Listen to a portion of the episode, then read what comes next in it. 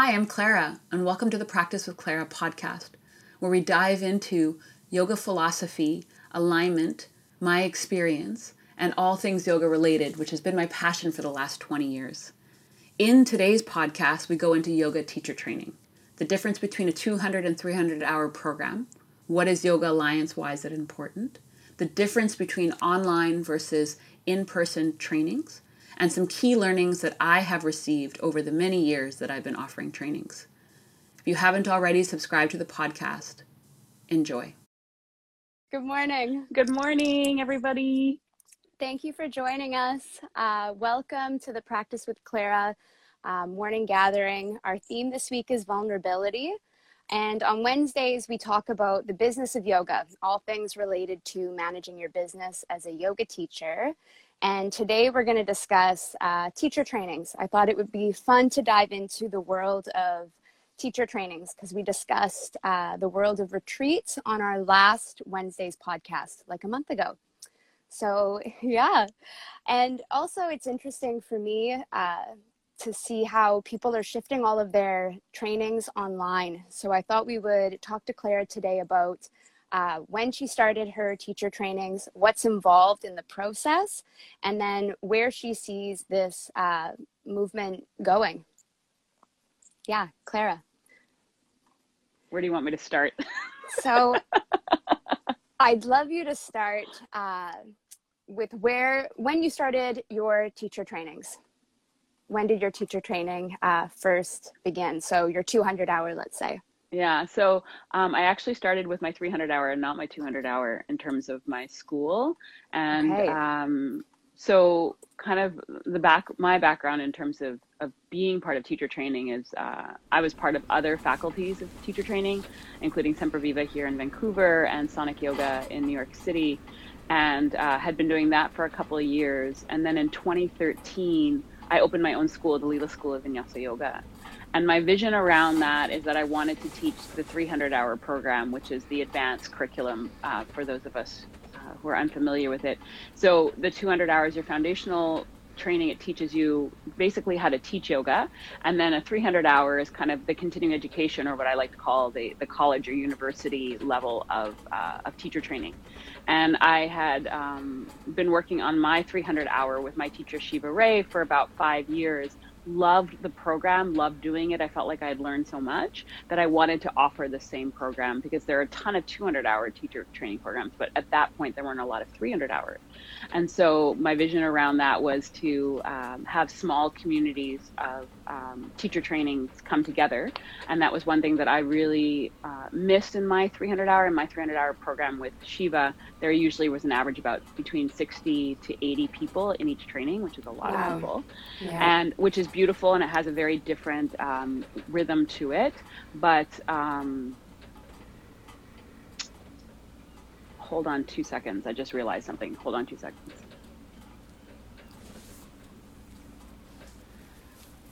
Sorry, thank you. Um, so, uh, so the programs were very, very large, which again had a had a had its benefits to it. But I really love intimacy, and that was one thing that I had noticed. I talked about in our last um, our last program together about the business of yoga. Is like the first retreat I led yeah. in Bali. We had I had six people, and I actually loved it. I made absolutely no money, but I had um, such a beautiful experience with the people that I was with, and I felt like we had really become a family. So one of my visions around creating a, um, a school of yoga is I wanted it to be intimate groups where we would walk out of the program with a very deep bond. Mm. And uh, as we've talked about before, I find that as a yoga teacher, it's so important to have a community of people that you can run uh, ideas by and kind of hold you accountable. And again, I feel like with smaller groups, you're more likely to kind of walk away with a stronger um, relationship with the people that you're with. So, fast forward, uh, finished my, my 300 hour program with Shiva, and I decided I wanted to lead because some people had been asking me if I would lead a, a training. And so um, I created my 300 hour program based on having between 6 to 12 people, depending upon where we were in the world. And then that way we could, again, create a, a family together and also to give a lot of personal. Um, hands-on and also like personal uh, touch energetic and, and verbal touch with everybody. And so part of the program that is different than other programs is I have everybody teach and then I give feedback. And they do that a couple of times. So that's why we need a small group because if you had a very large group, no, everybody wouldn't be able yeah. to teach uh, a class or else we'd be teaching class or we'd be taking class all day. That was long and winded, but there it was.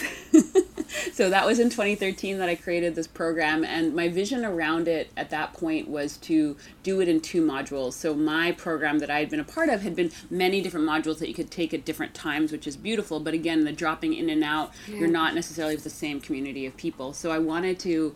Uh, I wanted to create a program where we really got to know each other. So when I first created this program, it was two modules, and the first module was three weeks. Woo! Wow. Yeah, so three weeks is a long time, but the idea of that is that we would go live somewhere together and just immerse ourselves in the learning and teaching and growing community together. And so the first one I did was actually on Hornby Island, which is a tiny little island off of Vancouver Island here in British Columbia, Canada. And we lived in the forest. That's and cool. uh, those of us who were in the program, I, uh, I'm still very good friends and we're all still very connected. There were uh, eight women in that program, and we essentially lived in the forest and practiced in a yurt and uh, lived off the grid for three weeks together and um, did all things yoga related which was amazing. And then from there that from that program from the three weeks they had six months of homework and then we would meet somewhere else. And generally i would take us to somewhere uh, beautiful and warm. So we went to baja mexico and in the second part of the program, I would bring in my anatomy teacher and uh, we would dive into philosophy.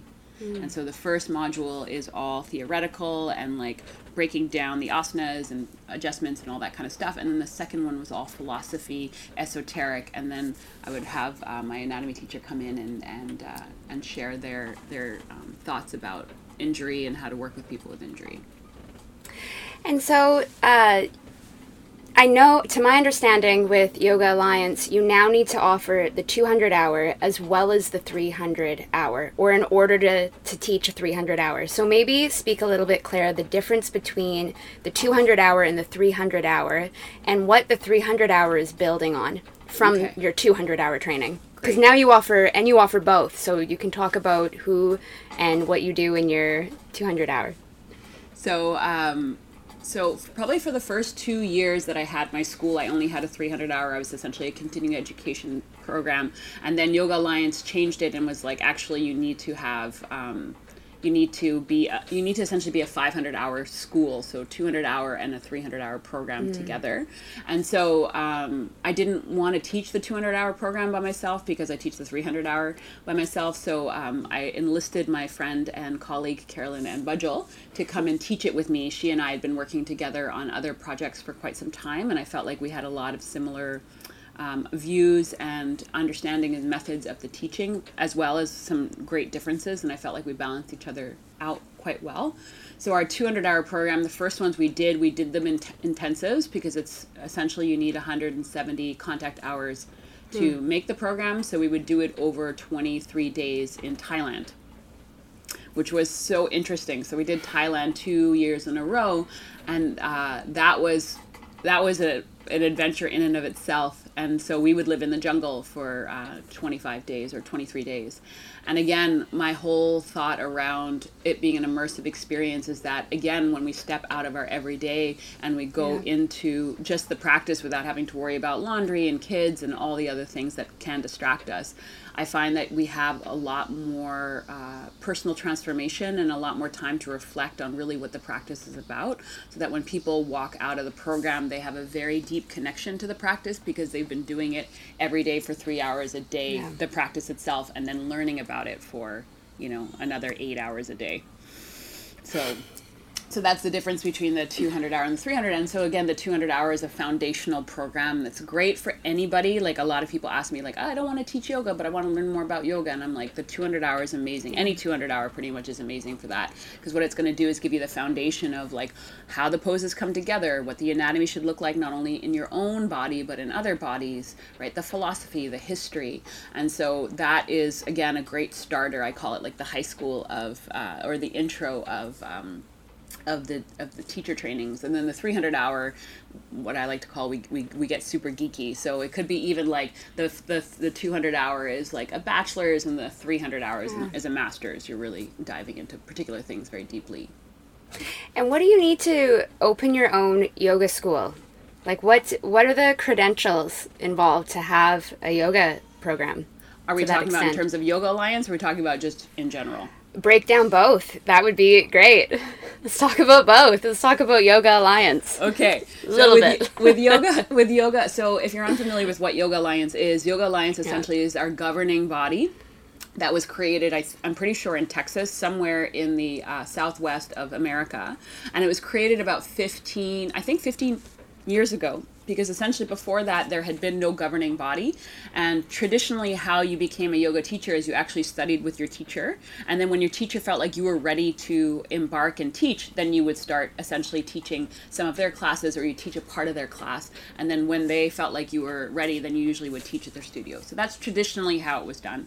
And then probably about 15 or 20 years ago as uh, yoga became super popular at least in the states is a lot of people wanted to teach so studios started creating their own programs and that's mm. essentially mm. how um, i feel like teacher training started in the west people used to go back east they used to go to india and study in india and then come back and teach it so they would study with the teachers of their teachers but again um, as it became more of a big mass scale it's like people yeah. didn't want to go to india what were they going to do so people started creating teacher trainings now, the people who created Yoga Alliance saw a great uh, business opportunity to step in because there was no, again, like I said, governing body of like what are the standards for teaching yoga.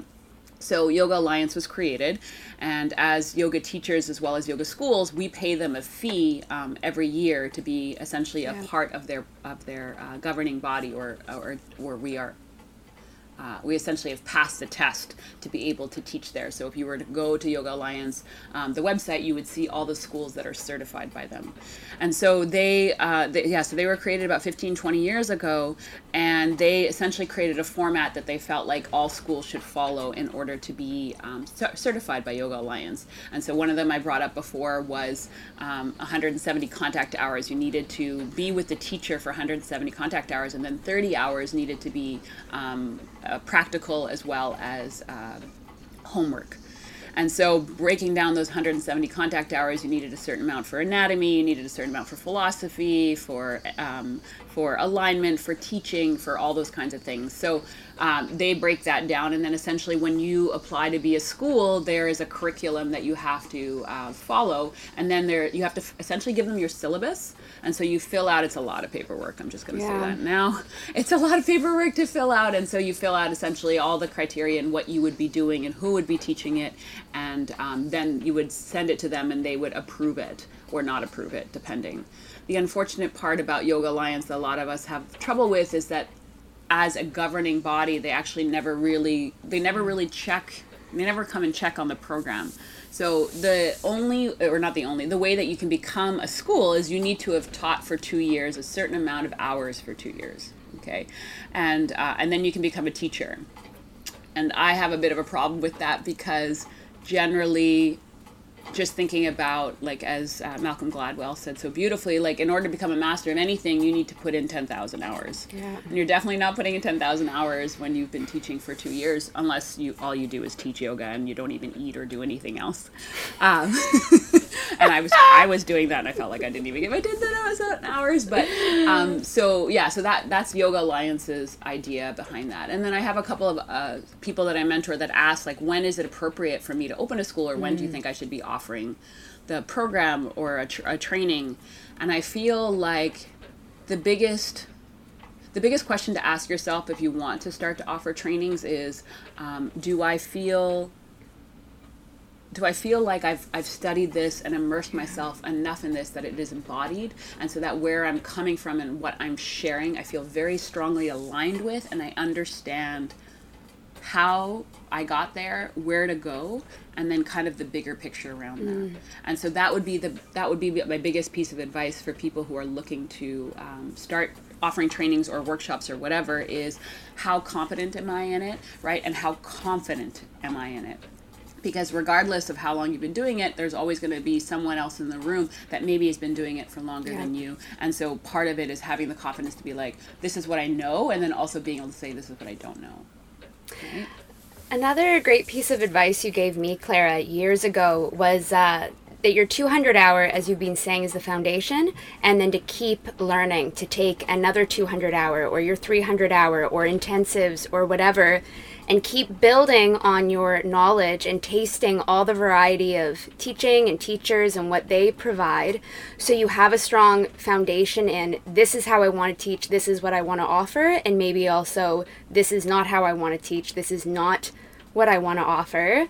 Because it, it, it rounds out your understanding of the philosophy, the mythology, and the movement practice when you see how a lot of different people are, are offering it, at least in my experience. Yes, and so kind of building on what you were just saying, Steph, is um, continue learning. I mean, I continue mm-hmm. learn. I, I still take at least one training a year. I feel like it's really important to continue to learn about all things. And so, um, in my first five years of teaching yoga, I did not teach teacher training or offer workshops, but I went to at least three trainings a mm. year. So I pretty much just spent all my money uh, on training. So I just worked, ate, and uh, went to training. And I found that that was really important, like Steph just said, uh, because it gives you it gives you a it gives you more knowledge but b it also it's really important to see how other people facilitate yeah. And so going to trainings does that. And then the other one, we kind of talked about this when we talked about retreats, is to um, to assist or to mentor yeah. with your teachers, the people that you um, really respect. And by doing that, you're going to learn, you're going to kind of see their behind the scenes and learn how they do their programs. And so, in that way, you're like, if that works, you're like, you go to a training or you work with a teacher and you're like, I really love what they're doing, then, you know, and this is a, a very traditional way of doing it is that you go and you ask to mentor with them or to, yeah, follow them around uh, and essentially just learn all that you can simply by watching and being with them and witnessing and then again having that back that like behind the scenes um, yeah. access to the to the teachings. So maybe share uh, some of your behind the scenes knowledge in uh, obstacles that you've experienced in hosting teacher trainings over the years. Some of the obstacles that you have come across that you wouldn't have anticipated, or um, yeah, that you you'd never anticipate. Okay, so uh, I think I think two of my largest two of my largest learnings that I learned that I uh, that I took away from the first two trainings that I led, so the 300 hour and then uh, our, the first 200 hour we did in Thailand. So the first 300 hour. Um, I had written on the um, I had written on the application that 200 hour teacher training is required in order to do this, but I didn't ask for anybody's certificates. I didn't mm-hmm. like you know kind of dive into that. And then on the first day of the the 300 hour and we just you know entered the forest. We just did our opening um, ceremony. I you know i had one of the students come up to me and say oh uh, it seems as though everybody has their 200 hour uh, teacher training. I don't have that. And i was like okay. Um, and she was like well what do you think we should do around this? And i said you know you, you're meant to be here. Like that's just it my takeaway with that is that part of uh, doing my homework before yeah. I let people into the program is that I actually get them to fill out and send me their certificate so that way I know that they have done a 200 hour program so that I don't have that happen again. So that would be the first thing is like do your homework, make sure that everybody is uh, qualified to be there. And so an extensive application process is, is very, very, very encouraged. I definitely did not have that in my first one. I wasn't as organized. And then in our 200 hour uh, program, so a lot of 200 hour programs don't have a prerequisite, but we do. And our prerequisite is that you have been practicing um, yoga on a regular basis for two years. And regular basis is between three to five yoga classes a week for two years. And ideally, you, have been doing vinyasa yoga for two years because that's the program that we teach. Is the style is, is vinyasa yoga, but um, or not but and so i had one woman um, apply who uh, had done yoga off and on for years and she was a dance teacher. She'd been a dance teacher for about 15 years and wanted to kind of uh, start adding yoga to her um, to her resume. And i was like yeah sure come you know like no problem. And then what i realized from that experience is that um, why we ask people to have been doing it for two years is for t- the practice to be very embodied Yeah. Because in order to teach something, it should be embodied. And so my mistake on that one is I thought that since she had was a dancer and had lived in her body, um, that she would have that, and she did. She had the physical aspect of it, but in terms of the bhakti, the devotion, the understanding of where and why we do this practice, did not live in her body because that's not mm. where she was from. And so it really changed the dynamic in terms of her learning as well as um, the group's dynamic around the program. So I feel like one thing I learned about that is really if you've got guidelines, stick to those guidelines mm. because uh, we were trying to cultivate a very specific bhavana and one of devotion. So, um, I, yeah, I would. Those are the like the two biggest lessons that I learned for myself. That I was like, okay, I created this, I created these guidelines. Make sure to stick to them, and also make sure to do the research with your students before you bring them in. Hmm. And what would you say for uh, the mood, cultivating the mood, the bhavana, the energy of the group? because I like what you're talking about around intimacy and a lot of the teacher trainings you host, they're not more than 20 people. How are you, as the teacher, uh, the anchor? What are some of the ways that you can give uh, listeners, either yoga teachers who want to host a tra- training or a workshop, how to be that placeholder, that anchor in the group to cultivate a certain mood or energy? Because you do that very well in all of the. Mm-hmm the trainings that you've hosted I've been part of. Yeah. I think hmm, that's like a very big it's a very big question. So I'm just I'm just thinking of like where do I want to go with this. So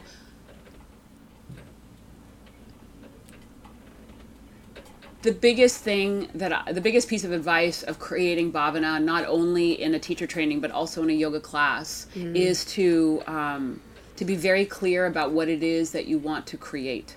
Mm. And what I mm. mean by that is, do I want to create a safe space? Do I want to create a space of devotion? Do I want to create a space of learning? Do I want to create a space of reflection? Right? What do I want to uh, What do I want to encourage my students?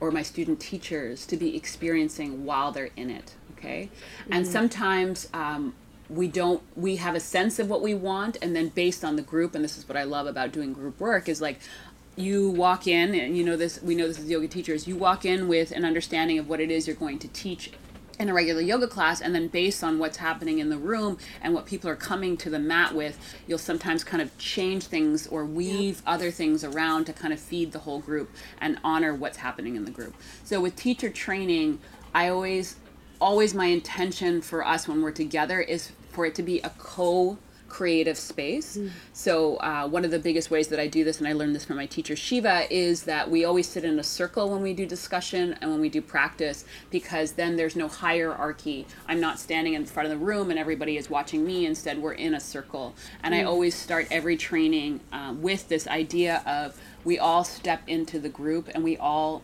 um, have a we all have a job or we all have a uh, reason that we have been brought to this group.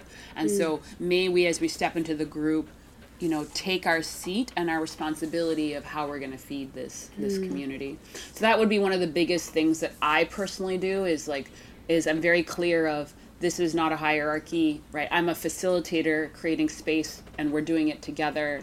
And so how I do that is e- literally in the physical space, create a circle uh, if I can, if the room has the space for it.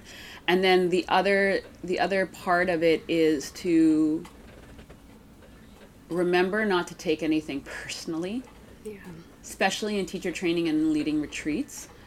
We don't know what people are coming to the mat with or coming to the program with, and so especially when you're doing intensives as things begin to arise in the group, to be able to step back and hold space for it um, without taking whatever is coming up personally. And I feel like sometimes, especially when I mentor some teachers, they have a harder time uh, working with this because if intense emotions arise yeah. and you're the one who's kind of asking the questions it can be directed uh, at you that energy can be directed at you yeah. so part of being the teacher is recognizing this actually has nothing to do with me it's just an emotion that's arising and so can i hold space for this person to go through this emotion without being like why are they feeling this way about me or yeah. like what's going you know like and taking it personally. So be clear of your intention, right? What kind of space you want to create. You know, do that in a physical, energetic, and uh, and mental manner. Meaning, how mm. you hold, how you create the physical space, what you come in with in terms of your own luggage, and what you can let go of, and then um, reminding everybody that we're creating this space together. Great answer. On the fly. okay, last one. Um, moving forward and in your own 300 hour that I was part of that was paused, we are hopefully reinitiating in August.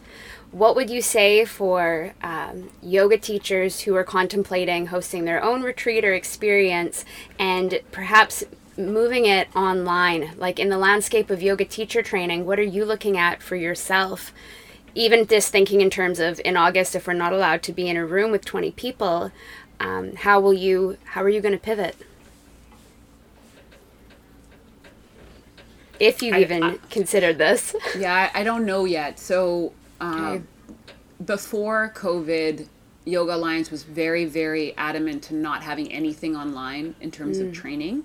If you want to have contact hours, their like prerequisite was you have to be able to shake the teacher's hand. So if you can't mm. shake the, the physical hand of the teacher, then it's not considered uh, a contact hour since COVID, they have they have pivoted. Yoga Alliance has pivoted, and they're allowing people to uh, they're allowing schools to offer their programs online because we're social distancing. There's no way that we can yeah.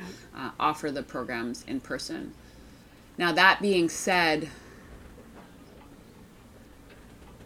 I don't know what I'm going to do because a large part of the first and second module, I've mixed the two modules together in this year, but generally it's three modules. But um, uh, or generally it's two modules, and I've broken them up into three, uh, is that the first part of the program is super physical, yeah. and the second part is super esoteric. So I don't think, and we had, we as a group, the 300 hour talked about it as a group. I, I don't want to offer it um, remotely because if we're doing hands-on adjustments, and you're standing by yourself, imagining that you're touching a student, right? You're not going to. We're not going to get yeah. the same benefits. No. So I don't know. I don't know what's going to happen. The one good thing is that the program is small, so I think that once we're allowed to be together, then we're going to be able to do it because we'll be a small enough group. Because I think yeah. the biggest thing is they don't want more than 15 people together, and I think we're 12, so it's going to yeah. be perfect. Um, but I now, yeah, I think that the philosophy part of the uh, program I could absolutely offer online, but like all the theoretical stuff, we need to be together. I need to see them teaching. I need to see them moving through the space. I need to see how they are holding um, holding the seat of the teacher, and I, I we can't do that on Zoom. Yeah. So just have smaller groups is the key takeaway of that, really to kind of maneuver around the distancing measures if that if that's what it comes to is keep it keep it intimate which has many benefits Yes, many benefits, like. and then some people have a harder time with it because you can't hide. oh, that's good. Cool. Thank you thank you so much uh, for asking such great questions, Steph. And uh, to those of us, uh, those of you who joined us today, thank you so much uh, for taking the time to be with us and to sending us so much love. And some of the questions that came on the Facebook page were really great.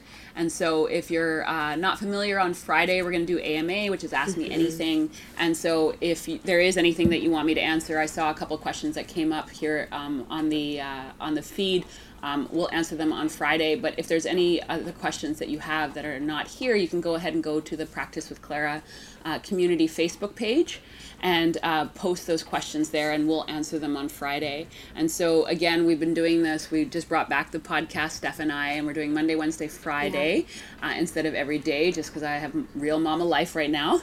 And uh, Mondays, we break down um, a theme and we go into philosophy and a little bit of practice. So I usually offer a meditation or a pranayam.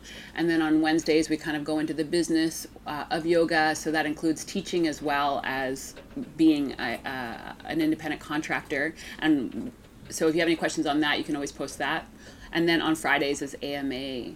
So I leave you with a question because we always do, and we'll yeah. post it on the on the Facebook page. So feel free to answer it there. We'd love we love reading your answers, and again, it makes us feel like we're together because during this time period especially it feels like since we're isolated, we the only way that we can be together is virtually. So I would love mm-hmm. to I would love to hear from you.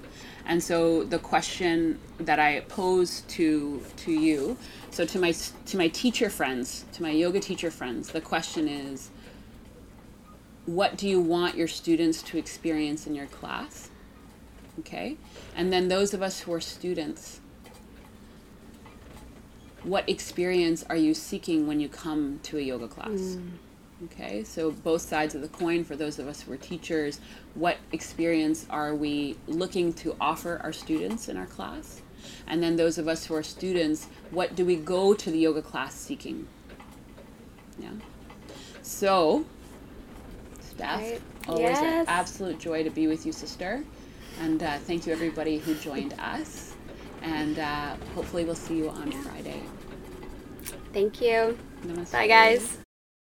Thank you for joining us today on the podcast. Today's podcast is brought to you by the Practice with Clara app. That's mine. I've created almost 100 yoga classes for you to do at home or on the go, and they're available to you on your favorite device, including mobile, desktop, and TV. These classes include vinyasa, slow flow, hatha, restorative, yin, mantra, meditation.